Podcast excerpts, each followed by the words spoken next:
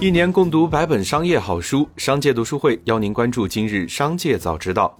今天是七月二十日，主播小张邀您关注今日新闻。首先，让我们来关注今日要闻。七月十九日下午，腾讯视频官方平台发文称，向吴亦凡方进行了品牌代言人合作撤销告知，已与吴亦凡方终止了一切品牌层面的相关合作。截至目前，吴亦凡的内地商务合作已全部解约。据报道，吴亦凡多次入选福布斯中国名人榜前十。二零一七年曾披露吴亦凡的收入情况是一点五亿，位列第十。在二零二零年，吴亦凡排名第八。据报道，深圳市民梁先生于十九日收到了深圳市中级人民法院工作人员送达的裁定书，法院批准了他的个人破产申请，要求其在三年内偿还借款本金，利息全免。值得注意的是，这是中国境内首部个人破产法规《深圳市经济特区个人破产条例》今年三月一日起实施以来，中国境内第一宗裁定生效的个人破产案件。七月十九日消息，湖南省邵阳市住建局通知，即日起至十月十三日暂停恒大未来城项目和恒大华府项目的预售许可，暂停网签备案，暂停预售资金拨款。两项目监管金额与实际销售金额不符，存在账外收存和使用挪用预售资金的行为，蓄意逃避监管。接着，让我们来关注企业动态。企查查 App 显示，北京汇源食品饮料有限公司新增破产重整信息，申请人为山东德源国际物流有限公司，经办法院为北京市第一中级人民法院。此外，汇源七月二日被强制执行超十五亿元。七月十九日消息，苏宁易购日前在内部即时通讯工具苏宁豆芽上线了打车功能。据悉，使用者登录豆芽可一键打车。符合条件的无需垫付、无需开票、无需报销，全部后台完成操作。从供应链处获悉，vivo 首款自研芯片即将推出，内部代号为月影，但目前尚不清楚该芯片进一步的功能细节，或专为提升影像功能的一款芯片。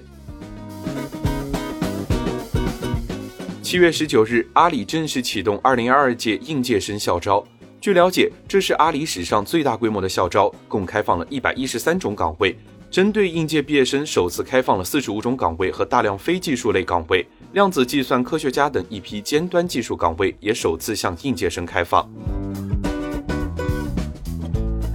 此前，战狼公司未经吴京许可，将其肖像用于槟榔外包装，并标注电影《杀破狼》主演吴京助力战狼品牌等字样。对此，吴京提起诉讼。近日，北京市第四中级人民法院公布了二审判决书，驳回上诉，维持原判，即战狼公司赔偿吴京经济损失三十四万元，公证费两千元，合计三十四点二万元，停止侵权，连续七天刊登声明向吴京赔礼道歉。据媒体报道，法拉第未来旗下首款车型 FF 九幺量产版已正式开始预定。据官网信息，用户需要支付五万元预定金。支持全额可退。据悉，此款 FF 九幺会在九月二十一日洛杉矶总部正式亮相，并于二零二二年上半年上市。七月十九日，搜狐公司董事局主席兼 CEO 张朝阳在搜狐新闻雪山行直播活动上表示，旗下畅游公司未来有在港股上市的计划，但是搜狐目前还不确定，要看具体情况再定。谈及搜狐未来的定位，张朝阳称仍会采取垂直化发展模式，集中精力做好一件事，做搜狐擅长的，即以媒体业务为主。七月十六日，印度最大电子钱包 Paytm 正式递交上市招股书，这家有印度支付宝之称的金融科技公司迈出上市关键一步。据公司文件，Paytm 拟筹资一千六百六十亿卢比，约合二十二亿美元。或将使其成为印度的第三大上市公司。作为印度第一、全球第三大电子钱包，Paytm 不缺乏明星股东方。Paytm 母公司背后投资者包括伯克希尔哈撒韦、蚂蚁集团以及软银。七月十九日，彩妆品牌橘朵在其社交平台发文称，创始团队仍是公司最大股东，橘朵依然是国货品牌。天眼查 App 显示，近日橘朵关联公司上海橘怡化妆品有限公司发生工商变更，郑字约张小飞上海菊怡拓新管理咨询合伙企业、湖州宏裕股权投资合伙企业等股东退出。目前，该公司由 General Atlantic Singapore GD 公司全资持股。紧接着，让我们来关注产业纵深。国家统计局网站十九日发布上半年三十一省份人均可支配收入，上海人最能赚再登榜首。上半年人均可支配收入首次突破四万元大关，对比一万七千六百四十二元的全国线，上海、北京、浙江、江苏、天津、广东、福建、山东、辽宁、重庆实地跑赢全国。数据显示，目前十五个新一线城市中，九个城市超过了两万元每平方米。其中，杭州以每平方米三万七千五百五十八元位居第一，南京以三万四千零一十六元位居第二。中西部的武汉和西安均价也都超过了两万元每平方米。